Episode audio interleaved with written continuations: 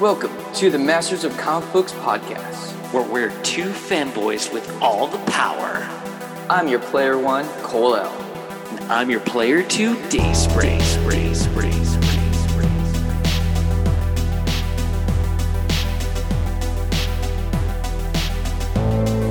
Cole, we have company in the treehouse tonight. I know we just found him. We were like, hey, just come on in, man.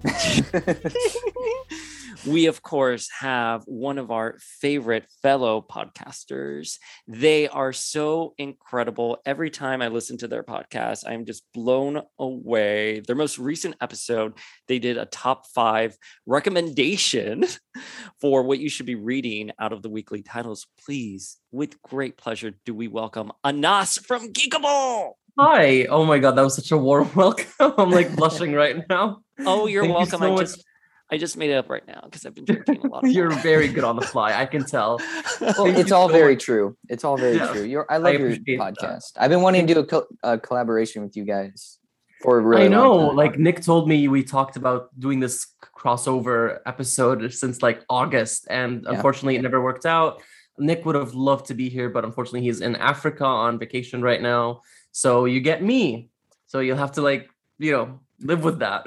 no we first of all you are enough you are a handful for just one episode but actually this is a two-parter this is a this is a two-parter, yes. it's a little crossover. crossover A literal crossover, and we're actually doing crossovers. we are Yes, talking we about are. crossovers this is absolutely true so anas we want to make sure that some of the listeners at masters of comic books get to know you a little better so let's just do like a really quick like round of questions and then we'll dive into our top three worst crossovers I am so down. I'm so ready. So Anas, I'm a bit we- scared Oh, why, why would you be scared? You have nothing to be scared. because you you you have a tendency to ask hard hitting questions. Let's be honest here. It really does. I, I, I, he's asked me a few where I'm just like, is this, am I doing the right decisions of being in a podcast with this man? Whose side are you on? Cole? It- we have company, and now all of a sudden you're like, oh, I, I can't with him. it's like uh we like went into another like another room while you went to like get some like entrees for us and we're just like talking crap about you Okay, wait. First of all, rude. I would never bring entrees. I would bring alcohol. I don't make True, people true. eat. I don't let people eat. i'm sorry i'm sorry Okay, so Anas, let me ask you a question. All right.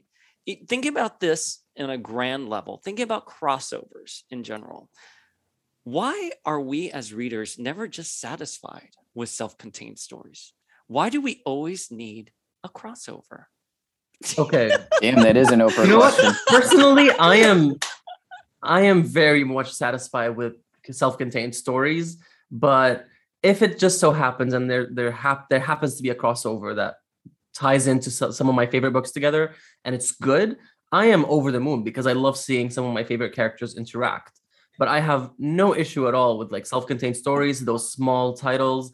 I think one of my favorite books that I've talked about this before, which is a bit of a controversial opinion, is The Unbeatable Squirrel Girl.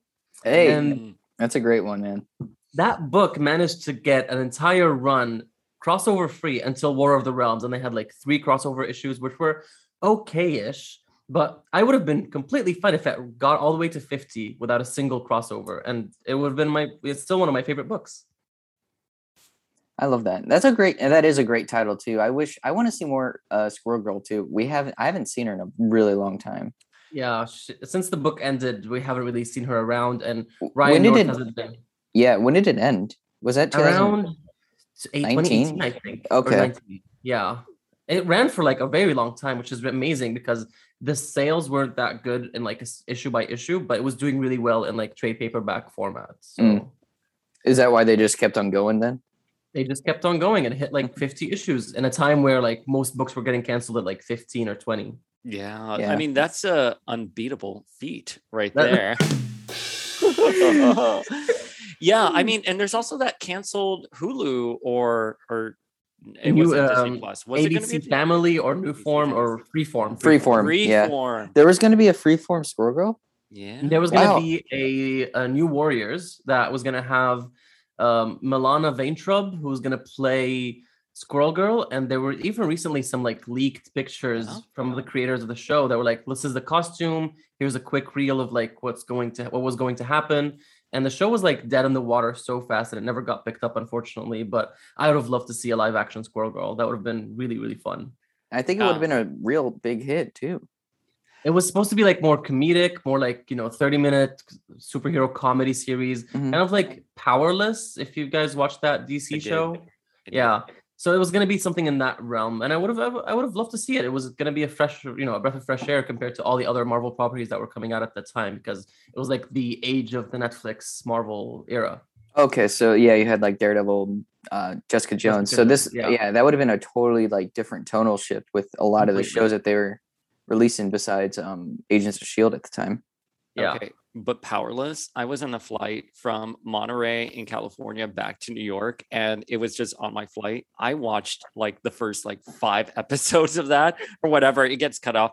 I was upset, and I don't like Vanessa Hutchinson. Is that Yeah, her I'm- Uh, I'm not Vanessa Hudgens. Hudgens. Hutchins. Hutchins. I don't listen. I, the girl from High School, High School Musical. That's Yeah. it. I aged out of that. I'm sorry. I mean, Miley Cyrus was the last great young celebrity I was obsessed with. Um, but like, I I I would have liked to have seen Marvel do something like that. But I understand like now why everything's shifting towards Disney Plus because I think Kevin Feige said this on the red carpet for Black Widow. There is no Marvel movies. There's no Marvel TV shows. It's all one big universe, and we're just Yeah. elucidating different pockets in different venues. Well, so yeah, I mean, because uh, what was the show called? Oh, Cloak and Dagger. That was on Freeform. Is that on? And like, uh, That was Run- on. No, that was on Hulu. I- Oh wait, I can't No, even remember. uh, anymore. Cloak and Dagger was on Freeform, and then they had across Run- what, Runaways with on Hulu, Runaways yes. was on Hulu, but aren't those all on Disney Plus now too? Sure. Yeah, but they're not really considered under the Marvel Cinematic Universe banner just because they're. oh, are so they like different. the like the Kevin vault or Feige doesn't something? Yeah, like Elseworlds. Yeah. basically. Marvel's Elseworlds? Well, I think because there was a lot of strife between Jeff Loeb and Kevin Feige, supposedly. But I we'll forgot. see where it goes. Yeah, yeah I forgot. yeah. Oh, I was just gonna say, I forgot Jeff Loeb had a huge say in those shows. I totally forgot about that. Jeff Loeb, I interviewed him when I was at Wizard. He was probably one of the nicest people I have ever had the pleasure of sitting down speaking with. So I'm like, why are why is Kevin Feige and him fighting? Like, I don't know. I know I've heard Kevin Feige plays to win, and so perhaps he just didn't agree with some decisions. And you know, Jeff is an old school, you know, comic writer that probably is has different priorities. But anyways, I digress. I digress. Our next question. Hit me. Anas, what do you think are some elements that go into a good crossover? I think it needs to be necessary. Hmm. I think a lot of crossover crossover events that we've had recently were just really pushed down on our throats with like they had no reason to be there. They had no reason to exist. Uh, you know, I could name a few that in like recent memory. Do you guys remember Monsters Unleashed? Of course. That was such a like so completely unnecessary. That was not needed at all. Hmm. Same, I feel the same way about Secret Empire. I felt like that event com- could have completely not happened at all, and I would have been fine with it. The War of the Realms, for Oh. example, in my opinion, made sense because it had been leading up for a very long time. Yeah. You know, Mhm. since uh, Jason Aaron's run on Thor, and then like it really built up something over the course of like half a decade before we had, we had that event. And even though a lot of the crossover, uh, like you know, not the elements, the tie-in issues or the miniseries that were launched off that main title weren't that good, but still the main event it's, it's- itself was necessary. I felt like it really was a natural conclusion to Jason Aaron's saga with Thor. And I think that's something that's that's really important. The- The event needs to make sense and it needs to be pivotal and not just something that gets swept under the rug like and ignored like it never happened. It needs to have impact, it needs to have, you know, big implications towards the larger Marvel Marvel universe and I feel like it needs to have a staying power. I think one of my favorite, like, so, okay, we're gonna talk about this on Geekable later, but let's, you know, I'm, I'm not gonna get too much into it. But Secret Invasion does that. You know, Yeah. the effects of Secret Invasion were felt throughout the Marvel universe for years later. Same with House of M. So Mm. I mean, House of M is still feeling the uh, aftermath Exactly. now. Yeah. Well, yeah, and it's funny because when I was thinking of our list for our top three worst crossovers, I had to divorce myself from Dayspring, the reader, and versus looking at what constitutes a good and a poor crossover. And House of M at the time when it was being published, when we were all reading it in real time, it wasn't well received. But I remember. but it has since been well received and obviously all the hype. So now House of M, all of a sudden you go and you Google best crossovers, House of M is on there when before it was not. So I think longevity, you know, kind of like what you were True. saying, Anas, long, longevity. And also, I like what you said that there has to be a reason for it. And I, I'll throw in another one there. And Cole, I'm, I'm interested in what also you think constitutes a good crossover, but I think a sense of urgency. You know, Mhm. like why does everyone have to gather together to take on this Exactly. lot? You know, like and and there's some crossovers that I'm gonna say for when we are on Geekable, plug for the next episode. why I I think some crossovers may be poor received, but there was something really good behind it. Well, and also what also makes a good crossover is um, almost like a satisfying conclusion too. Something that doesn't seem something that what's the right word?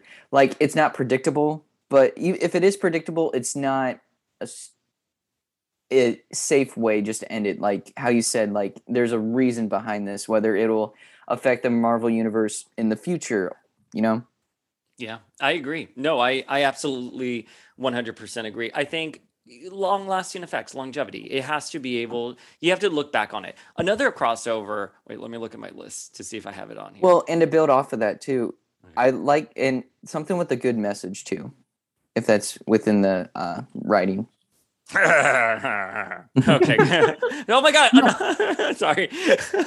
um yeah, I I think a good moral. Yeah, or like a good I I I think it has to have like some kind of point that it's trying to make. That's Mate, uh, yeah, exactly. like that's that's like kind of what I was going with. Not Second sort of message, but Yeah. a point. Like yeah, like a second point. coming for me i- it's not on uh, either of my list neither worse or bad so i'll talk about it. Second Mm, coming for me i see spoilers. I see a message there which is the x-men are literally fighting for survival in the past present and future. And, the, and you have that one shot where you really understand what the x-men are doing and what what what is the message here and the x-men are trying to survive. So yeah i agree with you. I agree with you. I just just being facetious before. I was like ah, good message what? What is that? Let me take another sip of my glass of wine. But um Okay. Okay, so my last question for you, Anas. And by the way, like I've been trying to purposely give you salty, like Oprah style questions, and you have just been like hitting home run after home run well, I he's only two for two though. well, I think he's gonna have a really good answer for this one. I just, I just feel it. But I love that you're being salty now. I mean, someone has to be right. I know because now I'm like fanboying out that Anas is on our episode. I love them so much. Okay, so how do you think the idea of a crossover has been influenced by movies, specifically those blockbuster and game movies? Hmm. Yeah, you got me there. Hey, I told you. Cole was right. Cole As was always. right. Yes. I mean, I think it's the other way around. If anything, I Oh. would say comic books really influence the movies to be to want to build a crossover and to have all those characters come together. You know, crossovers have been a thing since Secret Wars, which was like the very first big Marvel crossover, and it's been a staple in comic book media for a very long time. And I think whenever uh like they were building the Marvel Cinematic Universe and they had all these heroes have their separate movies first to build up to something, they wanted them all to come together to have that crossover to build up the same kind of momentum and impact that the comics would have when those when they would do their own crossovers. So I don't I don't think the Marvel Cinematic Universe impacted the comic book crossovers. I think it's really the other way around. Okay, I no, I agree with that. I'm actually going to argue that and say it might not do that anymore, but I I will say there are some instances where an event was made just because of a movie of a movie being released. Like Civil War Age of 2. Ultron. You could just say Civil War 2. Yeah, Civil War Two. And Age of Ultron, Age of Ultron. Even though we got Angela out of it, still. Yeah. yeah, and, and Age of Ultron. Yeah, I think here's the thing. When I think about like the crossovers and and the relationship with comic books, I just I'm gonna God, I'm gonna blame the media. Um, which I think technically we fall under a media category. But I think blame like, us. blame us. But I think like when Jonathan Hickman released, you know, Krakoa and X-Men, they're like, this is how the X-Men will come into the Marvel universe, and these are the crossovers we can expect. And it's like, no, it's just a comic book right now. Mhm. You Yeah. know, like so I I wonder if people are now looking at comic books as sort of what the movies are going to do, something that informs the movies. So, you know, for example, we have Onslaught Revelations, which published today. We have Death of Doctor Strange. We have The Trial of Magneto. Are people somehow expecting these stories to come into fruition? And by the way, I mean, I have complicated feels of Trial of Magneto, but I'm wondering if 10 years from now, I'm going to be like, oh my God, they killed Wanda on Krakoa. This is Trial of Magneto. and I, I'm just curious if editorial, and Anas, I know we've spoken about this. I wonder if editorial is writing with that idea that one day these stories will be adapted into into the medium. But I don't know. Hmm. I mean, I don't. I think it's. I think it's really hard to. It's. it's Here's really the hard to- thing. When the first when the Marvel Cinematic Universe first started, they were adapting stories that were very, very old. And like Mhm. so that the, the things with current comics weren't really taken into consideration. People didn't assume that every new comic book that was coming out was going to impact the Marvel Cinematic Universe. Mhm. But then I mean they adapted a lot of elements from Jonathan Hickman's Infinity, for example, into Infinity War Yeah. and that was released in 2013 so we're Mhm. talking like a five year difference so it could be said that something that's happening in the comic books now could be seen in the mcu five years later so or even or just like recent stuff i mean i could see maybe not taking a certain like the exact depiction of it but still drawing in a lot of influence from it Yeah. you know Yeah. so we're getting we're having the, the gap between the marvel comics and the marvel cinematic universe is getting smaller and smaller and it's going to be very interesting to see how it plays out in the future because we talked about this when we did the age of krakoa episode our previous crossover for anyone listening please do check it out uh, we talked about how i'm scared that the age of krakoa is going to be over by the time that they're going to introduce x-men into the mcu because they want people to be able to go pick up a comic book and understand what's going on without getting too lost in the shuffle of like what is this yeah so yeah, it's going to be very interesting to see how it, how it plays out Yeah, yeah. I I'm curious. I don't know how I feel, you know, just yet about things. You know, comic books obviously in the 90s were, you know, booming. That we had that 90s boom, and now it's all about the movies. And if these movies, if these properties don't make a billion dollars pre pre pandemia doesn't make, Yeah. you know, a billion dollars, you're like, oh well, you know, we have to think about that. I'm curious how that impacts Marvel because at, at the end of the day, you know, putting on my my my business at and not being the crazy stand that I am. I mean, hmm. Marvel is an IP business and it is Yeah. in their best interest. And Jordan D. White said this to me. It was at their best interest at one point to have Wanda and Pietro as mutants. Then afterwards, it was not in their best interest. So when you start looking at the business aspect of things, like I'm curious. You know, it's hard not to be angry. It's more of a fascination. Like, how are things playing out? What is impacting what? It's sort of where I'm at now. I don't think I have a preference on either. to build off of that, I think it's very interesting. Um, this is going to be like a minor spoiler for Shang-Chi.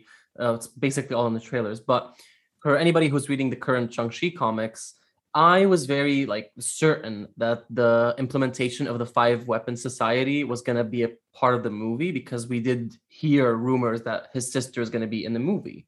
Yeah. And then when they went completely in the opposite direction and they introduced the Mandarin and they said that they didn't even mention the, the five weapon society. And then they introduced the 10 rings which were not really part of shang-chi's power set in the first place. So it's interesting that they're taking like a very different approach to the character than they did in the comic books. And we're also going to be seeing that soon with ms. Marvel who's unfortunately getting her powers altered for the series apparently. Yeah. so i guess they're not not afraid of taking risks anymore and doing Well, their own thing miss Well- marvel's an inhuman and and humans aren't a thing anymore yes, I was just about to say that. Yes, I was like, mm, but it's an inhuman situation, so. mm. yeah but i mean the power i'm talking about the power set the stretchiness Yeah, oh, yeah. yes, you're absolutely right. Yeah, yeah. Yeah. they're not They're- doing that in the show apparently they're doing like a purple cause like purple energy field or whatever yeah i don't know how i feel about it i love her stretchiness i love her catchphrase embiggen in And I'm big gonna- yeah i'm gonna miss seeing that in the show and they had they don't seem to be gonna they're not gonna they're not gonna like change that in the comic book apparently like she's still gonna have her set of powers I mean, And it's on the cover of the next issue, I think. So is it with her like stretching or whatever. Yeah, I think so. oh okay yeah i'm talking about like the purple construct Oh yeah. Sorry. so they're uh, okay with having that rift now i guess Mhm. Yeah, and like I mean, Star Lord and Ego, for example. You know, Yeah. That's that's something they didn't um they didn't a- update for the comic. So yeah, I'm right there with you. Hang on one second, my dog is barking. I'm sorry. Oh, is it Cole Daniel hour? So why don't we dive into our top three worst crossovers, and then on Geekable we are going to do top three best crossovers. All It's right. gonna be a blast. It's going to be a blast. So we'll, we'll be the salty ones. We will we will talk about the three worst crossovers, and I believe the way we discussed it, we're going to start from our number three and work our way to our number one. So the three worst tier- like, yeah, number one would be the worst. Yeah. Like the worst. Uh, the other three are just are just you know the warm ups for our worst. But Anas, since you are company, why don't you kick us off? What is your number three? Worst so crossover? we mentioned this briefly, but my third worst crossover event in Marvel Comics, in my opinion, is Civil War Two. Uh, yeah. See, you're already you're already sighing. Here's the yeah. thing. well, there's I nothing. feel there's- very How can we disagree? exactly. the you know what? I, as a fan of Captain Marvel as a character, was very conflicted when this whole event was happening because it does pose a very interesting moral dilemma about kind of like should people be arrested for crimes that they haven't committed yet and all of that stuff. And it's it's a very interesting conundrum. But the way that it was executed the way that the whole thing the crossovers the tie-in issues it was just plain bad. It ruined so many characters for me. I think the worst tie-in issues for that event were like the ms. Marvel ones where she was like so disappointed with captain marvel's approach to the whole thing and she decided to like detach herself from her idol and that kind of like really affected their relationship and i hated to see that. And a lot of characters did act out of character in that book. I mean the inhumans made no sense. Medusa's whole approach to the ulysses thing made no sense. And then captain marvel being so adamant on this thing i don't know. It's just not one of my favorites at all. I think it's a really bad event. When we did talk about longevity this book did have a long like a very big impact especially with characters like she-hulk because she's still basically, as of this point, still suffering the impacts of Civil War II and not being able to control her form and not being able to be, you know, the usual, her usual self. So it does have longevity. It did have a big impact. It lasted, you know, the, the death of Tony Stark that happened in that book did stay a lot like a, around for a while and it did give us some interesting stories with Iron Man 2020. But for me, it was just a very, very bad event, a very bad crossover, bad tie-ins and I, it could have been so good because the concept is there, but I just I hated it.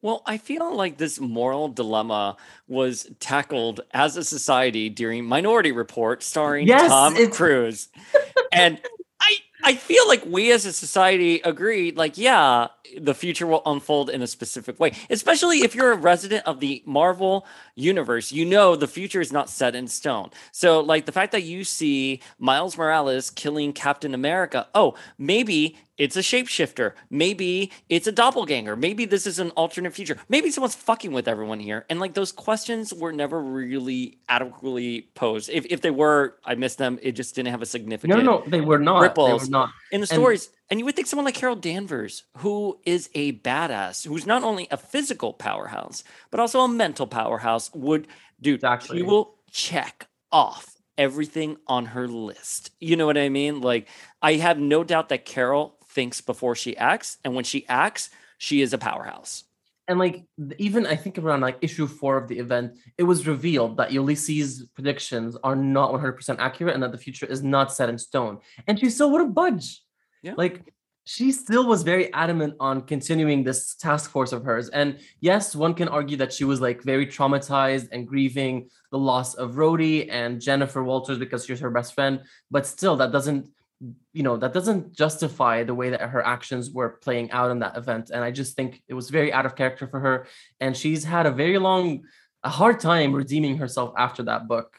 in my opinion, especially in the eyes of a lot of readers. Well, yeah, she's gotten a lot of crap from that movie, sadly. And I feel like she was only in that event because she was going to be having a movie in the next few years, too. And so, I mean, putting her in that book ruined her. And I feel like, and no offense to Margaret Stohl, who was continuing to write the series, I mean, I feel like Kelly Thompson has been really pushing forward into making her a fantastic character and writing her correctly by showing how she does have these flaws, but will do her best and will do anything to protect her friends and family, but will look at every a possibility and won't just rely on a future or someone that can see the future, the a potential Yeah. future, you know? Um, but the art by David Marquez, Marquez, it is that's the only good thing in that book. The art is the redeeming Gorgeous. factor here. Yeah. gorgeous. That's and a- I don't. You can almost say that about almost in every Bendis book though. oh well, I was about to say Bendis has written so much. I don't mind ragging on like one of his like things, but like yeah, I I didn't mind Bendis during, during this era. Civil War Two just didn't speak to me. True. Same here. Yeah. All right, well, Colel, what's your number three worst crossover? My number three worst crossover would have to be Avengers and X-Men Axis. Oh, that is good. Ah, Yeah. man. I hate Axis, man. it's like so it's split into like three acts.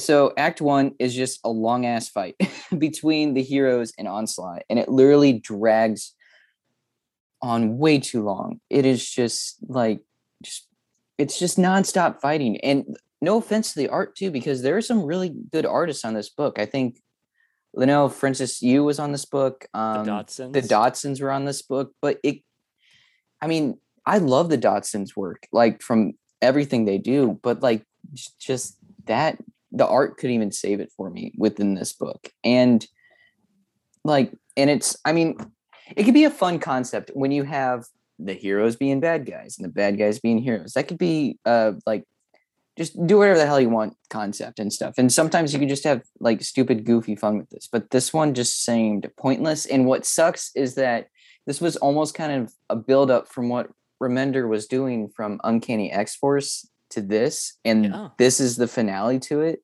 It was so heartbreaking because when they introduced Red Onslaught at the end or during, I- was it at the end of the first arc of Un- Uncanny? It was I I, think it was at the well, I don't know, but like at the like the But it was last big. issue. Yeah, at the It last issue. Yeah, and at the last, it, well, yeah, because the entire Uncanny Avengers run was like them going against uh, was it Kang or something? Because wasn't like Wasp and Havoc have a kid together or something? I yeah, they have like they go into like an alternate future. I think they do something called like Planet X, and then they have Yeah. a kid and and all that stuff.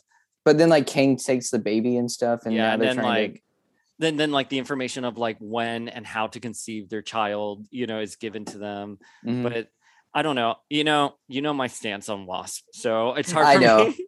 I know. It's hard for me to be sympathetic, even though I think that's horrible.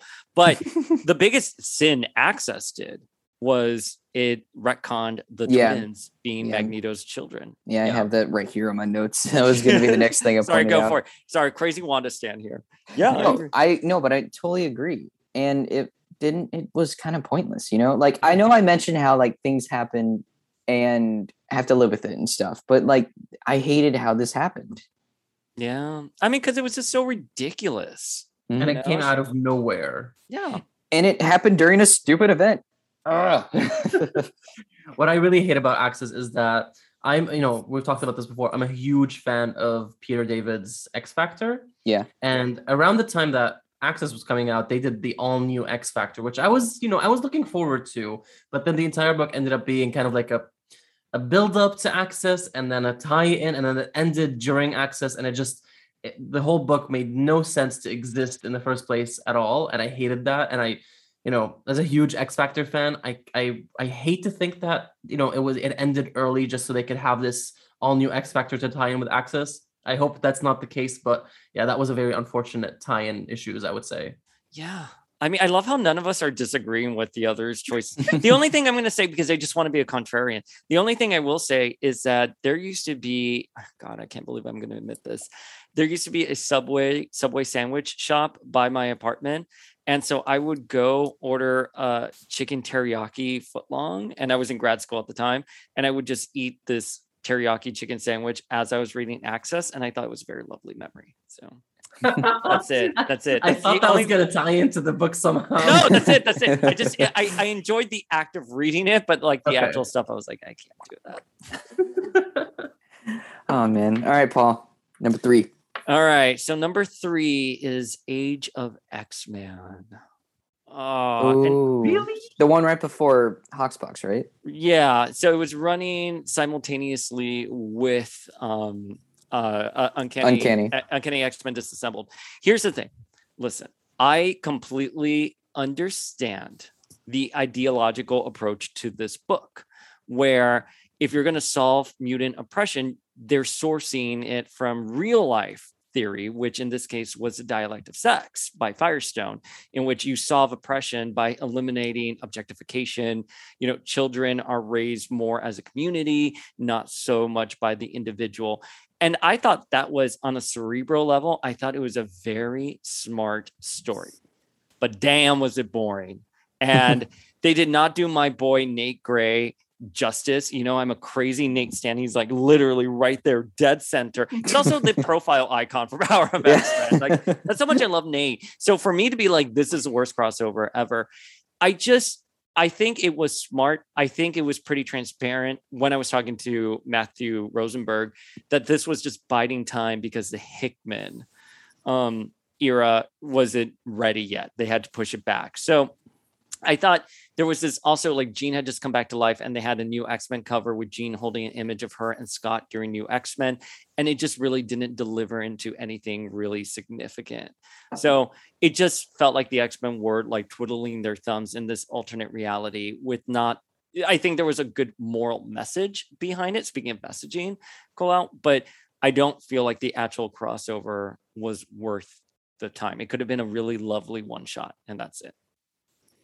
To be honest, I didn't read Age of X Men, so um, all I'm getting, all the information I'm getting is from you. I mean, no, I, I did read um, uh, Prisoner X. Was that by Vita Ayala? Yes.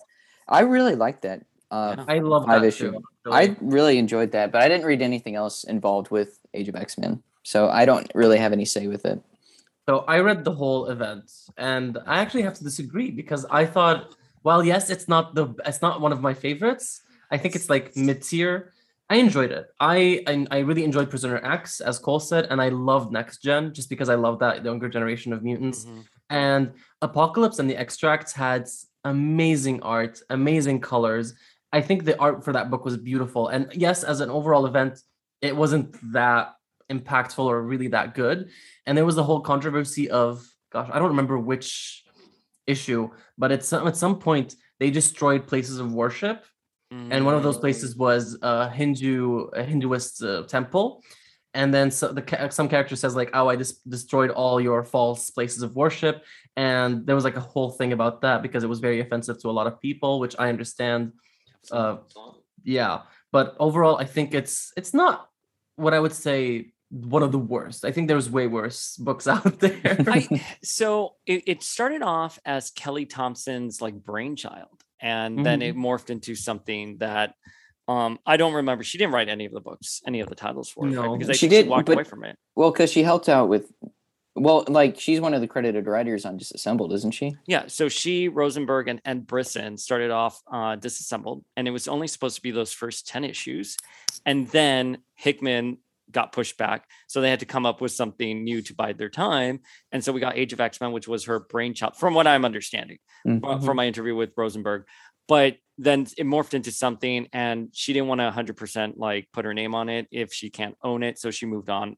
And I, I think it's fine. I, I just think it was just transparent what it was. And that's why I would classify it as like a poor crossover. And also like Nate, like I just like I don't like what they did to my boy. Like Nate Gray, you're gonna do a Nate Gray story, you got to do him right. And he's like this hippie, you know, Jesus figure, which is fine. Like I don't I don't mind that shaman approach to to Nate, but I just don't think there was much direction. And I think at the time we were confused why is Danny in uncanny and in age of x-men obviously that gets resolved and then and we get the answer for it but also like the ending felt a little vague and purposely open and i don't know but yeah that would be my my number three Didn't um Rosenberg also apologize for the murder of Wolfsbane in that book? yeah yeah we I, I talked about that with him and he and he was he was very apologetic and he understood what what what the implications of his writing were and he explained it so i can't wait for that part to air. Okay. our number two worst crossover anas So this one I thought quite a lot about, Okay, but for. I knew that the answer I would say would please you, Dayspring, because I know you'd Mhm. agree with me 100%. But my second worst crossover event is Inhumans versus X-Men. that's, that's my number two as well it is my number two as well All right. We can share this. yeah, That's yeah. Do a collaboration on that one. Yeah. I'll sit and watch because we'll I haven't. just bounce I off haven't- each other. Yeah, I have. I haven't read that either, and so um.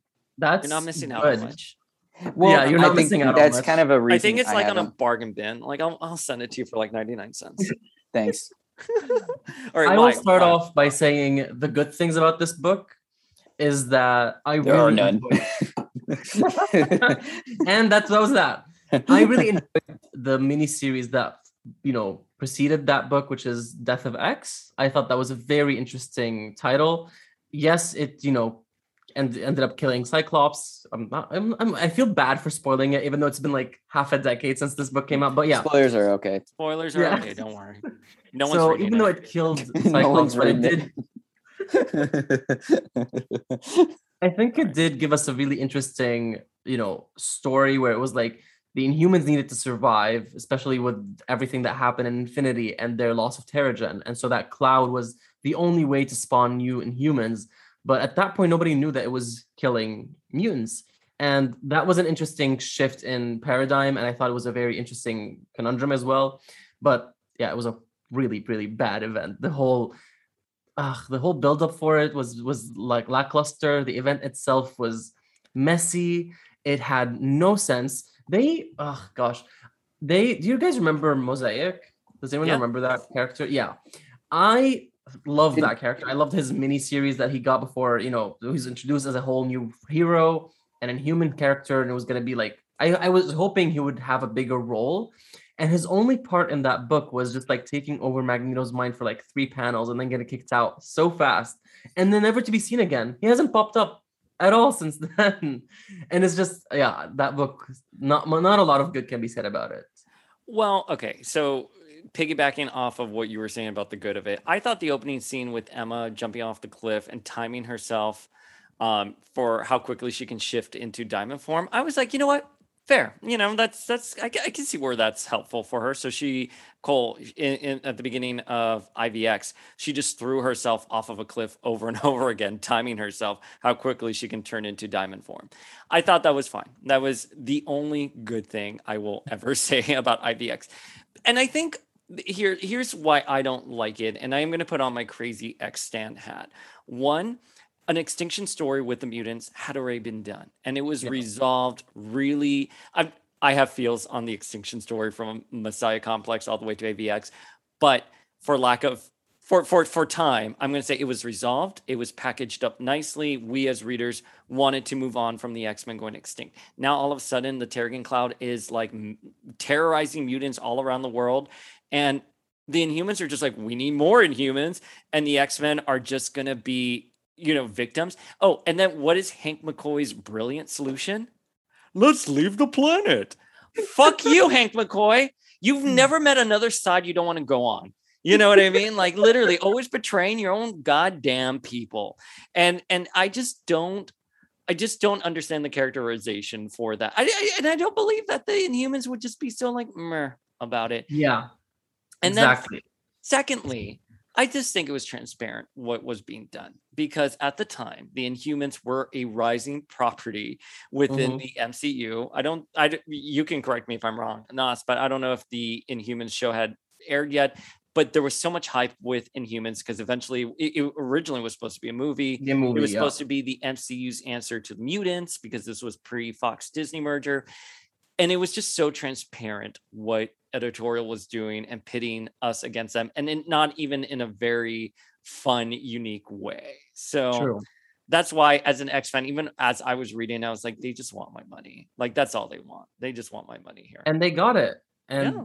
the tie we're still talking about it. yeah, we're still talking about it years later. The tie-ins for that book were so weird. We had that Deadpool miniseries that was tying into it and the Mercs for Money. that Yeah. made no sense for it. You know, I will come out and say this, which you know I feel like I'm gonna get scrutinized for saying that, but I love the Inhumans. You know, there's a lot of really good Inhuman stories out there and a lot of Inhuman characters that I really enjoy. As a fan of the Inhumans, I thought it was very disheartening seeing what they did to a lot of characters in that book because they really did make them come out to be complete assholes. And one of those characters is Iso, who would end up leading the Inhuman race after the Royals go off to space. And I just, I really hated how they treated them. I hated that they had, you know, because some people were just affiliated with the Inhumans, they had to side with the Inhuman side of the war, which is like Kamala, for example. She had to stand by her people. And that was unfair for them to do because I feel like Kamala Khan would has a stronger moral compass than to just to just like blindly side with whoever she's affiliated with by birth by birth, right? So that's something I also really don't like about that event. And I'm yeah, it was as Dayspring said, very transparent what they were doing. And one good thing that came out of it is like after IVX, we got Resurrection, like like the whole X-Men resurgence in the Marvel universe, which I I really enjoyed that era.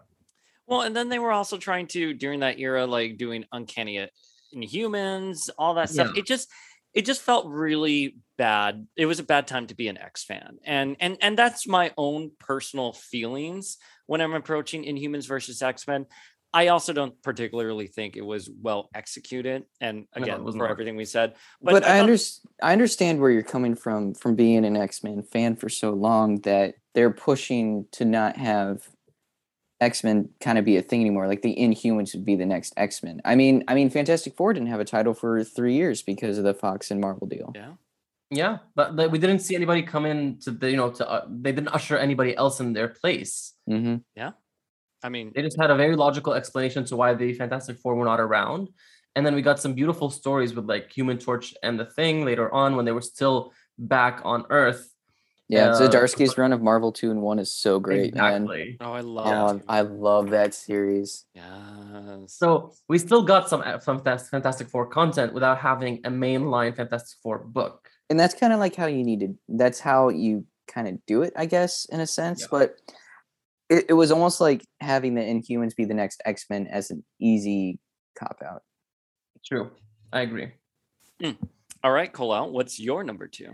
well i feel bad because we already talked about it but number two is civil war 2 No, no, yeah, no. i hate i hate civil war 2 like it's to the point i barely even finished it at all because like i read i was i read I was I read Miles and I read uh, Miss Marvel, so I read all those tie-ins, and I decided just to go ahead and read the event too. And God, I hated it. You know how much I love Captain Marvel, and for that to give her such a bad name and almost ruin her character like completely, in because of that book, she received so much uh, crap from it. It's True. and it's still taking forever for her to finally get a good footing again. I mean, I mean, I could almost say like Civil War Two is one of the reasons why Brie Larson probably gets shit, you know.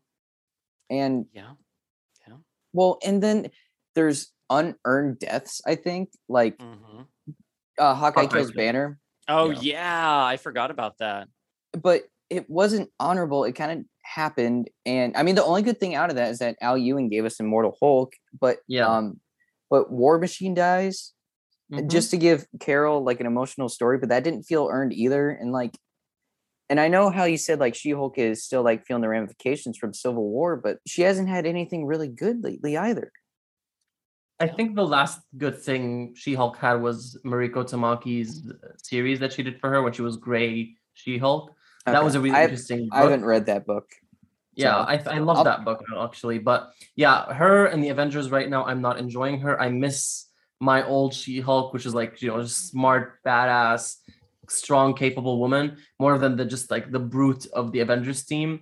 So I'm hoping we get to see her back again to her old self now with the Disney Plus show coming out. We'll oh, see. and the series. She's getting a new series coming up. Oh, that's right. She is. I'm That's looking right. forward to that. Mm. written and- by Rainbow Rowell. Yeah. Cancel Runaways for that. But no, I, and also to to talk more about Civil War too. I also remember like the promo posters where they had Teen Jean on there, and it had like protect the future and like her Jean looking very nervous and like the Phoenix Force behind her. And I was like, ooh, are they gonna? Okay, here I just googled it. Protect the future, change the future. And Jean looking very nervous and the Phoenix Force behind her. And I was like, ooh, are they are the X-Men going to play a significant role here? No, they didn't yet Nope. again in Civil War. And like, by the way, the original Civil War, I'm fine with the X-Men being absent. I thought at the time it made sense. So I'm not Mhm. even being a crazy X stand. I'm just like, why are you doing that from a marketing like a false that. advertisement. like false know? advertising? Like Jean just literally comes in at the beginning and that's it. And I think Like, Tony Stark addresses her as like baby Jean. Oof. oh man. Well, and then I mean, characters don't act the way they usually act, and like you could say that. I mean, I you could say that about this Every event. Like, yeah, but and like you said before, there was too many tie-ins, and the tie the too many tie-ins actually led to. I was doing actually some research on this too. Like, it led to like even like scheduling conflicts and two where books weren't being Hmm. finished on time, and so that I get and not like I read that at the time, but I can see how that kind of ruined it too. And another thing is, and I hate to say continuity, but continuity, man, with Bendis is rough. Like, for example, in the book, Doctor Strange was using magic, even though in Jason's Aaron run that was going at the exact same time, uh, magic Was was ceasing to exist. Yeah. Yeah. And then, arc. well, and then another thing that bugs me is the ending. It's such a Deus Ex Machina, so much, with like Eternity coming in, like saying you're basically a god now. Mhm, mhm. But Eternity was chained up in Ultimates, I and Ultimates that. and Ultimates was had tie-ins to that book, True. that event. Well, uh, that is a mic drop. That is a mic. Here, I got a pen. pen drop. All right. Are are you good with that? Uh, I, I'm well spent. Okay. All right. All right, humans. Our number one worst crossover. Wait, Colel did of the future. Put in a drum roll, please. you got it. The number one is Anas. Tell us. For me, it is Spider Geddon. Oh, Ooh, nice one. Nice one. That does suck. I I am a huge fan of the original Spider Verse, and I mm-hmm. thought it was a very good event that made sense in the whole continuity and the character development, and introduced us to a lot of really interesting faces. And I thought Spider Geddon was just a cash grab. It was plain as that Easily. Yeah. easily. It it did not need to exist at all. It you know it ruined a lot of characters for me. The whole rehashing of I don't know. It just there's nothing good about it. I really hated that book, and I read the whole thing, Me too. even though I, I convinced myself that it was gonna matter. It was gonna have an impact, and it ended up being completely useless. It's already been forgotten about by most of the characters. It's never been mentioned again ever Because and it it's just it really, really, it really sucks. There's nothing good I could say about it. So that is my absolute worst event that Marvel ever did. It's at least in recent memory. It just n- not at all good. Wait, and when that's did what that come out again? 2018, I think. Oh, Mhm. And that's what sucks. It was totally a cash grab. Like, hey, Spider Verse is great. Let's do another one. Yeah, there was no point to it. Yeah, at all, at I all, and it ruined a really good Spider Gwen mini oh, that was Oh, going on at that time because they had Oh to yeah. like oh, yeah they needed to tie it into that event and so it ended up getting you know it ended after that book and then she had to come back to like the 616 and she was going back and forth which was a weird era and then we mm-hmm. got ghost spider anyway nothing good came out of that book period Sorry I, I thought who- the the covers were nice. I thought the covers were nice and some of the promo art. Like I, I'm I'm like no you didn't. oh my god. oh my god. Very silver lining of you. I know. You're welcome. it's Well- not me. It's a Cabernet speaking.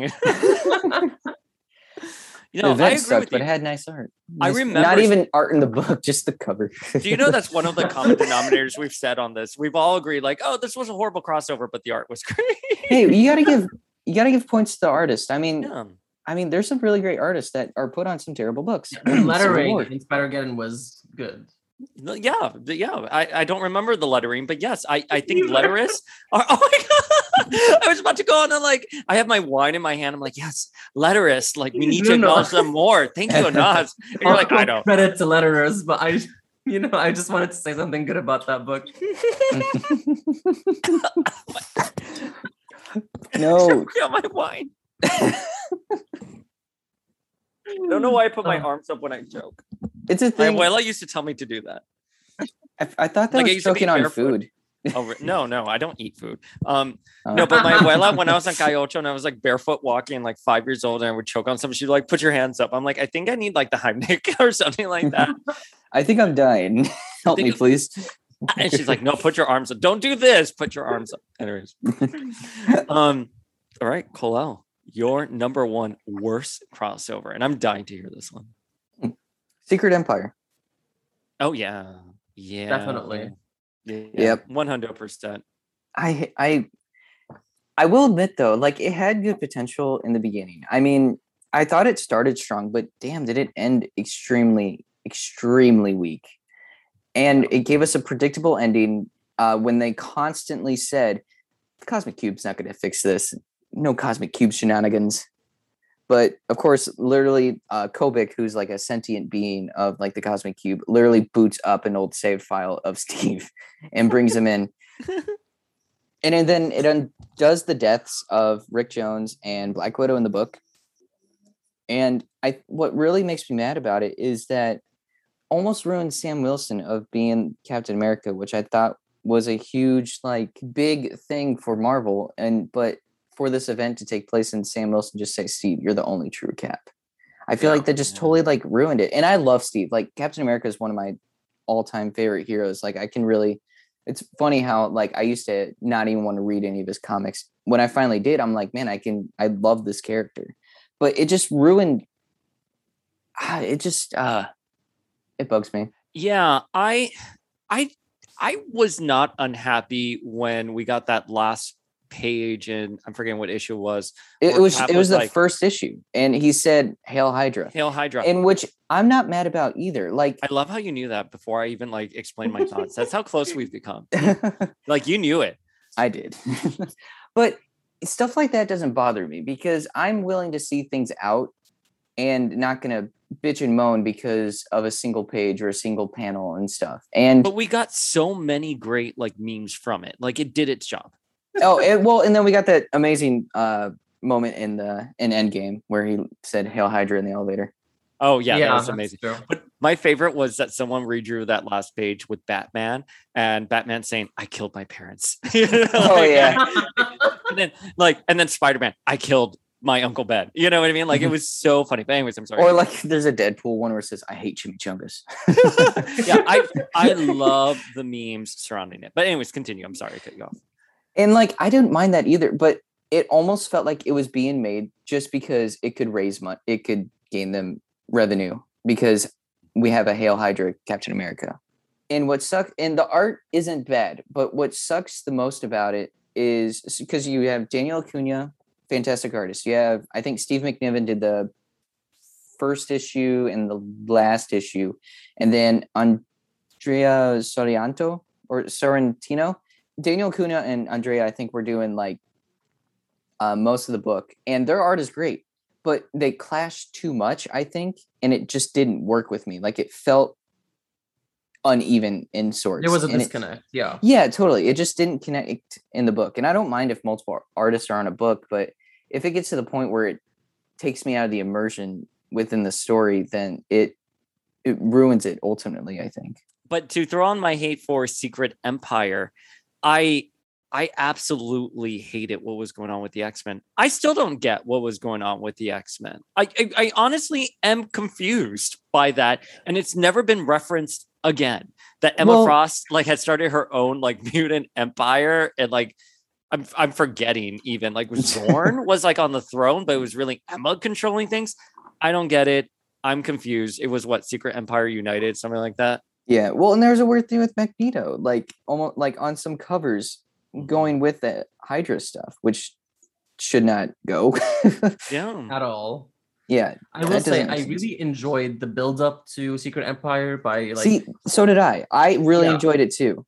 I read like uh, Captain America Sam Wilson and Captain America Steve Rogers, and I love those two books simultaneously. They were going on at the same time, and I enjoyed them very much. Mhm. And seeing how Steve was like encouraging um, Sam to keep the mantle of Captain America and to see that hatred of him in the in society, it was very interesting to see him play that secret role. But then when everything came out to the open and it was like Hail Hydra taking over the world, that's when it was like, oh, like I thought I thought it was going to be a very interesting it could have been an interesting way to do it. I thought it was if it was more like from the shadows and we still had Captain America be that figure Mhm. instead of just outright being, "Oh, I'm evil now. I'm I'm Hydra now. Look at me." Mm. Yeah. See, at me, I'm that's- That's what I did like about it. I liked the build up. It was interesting to it interesting to see this version of Captain America kind of be the guy behind the curtain, basically. Yeah.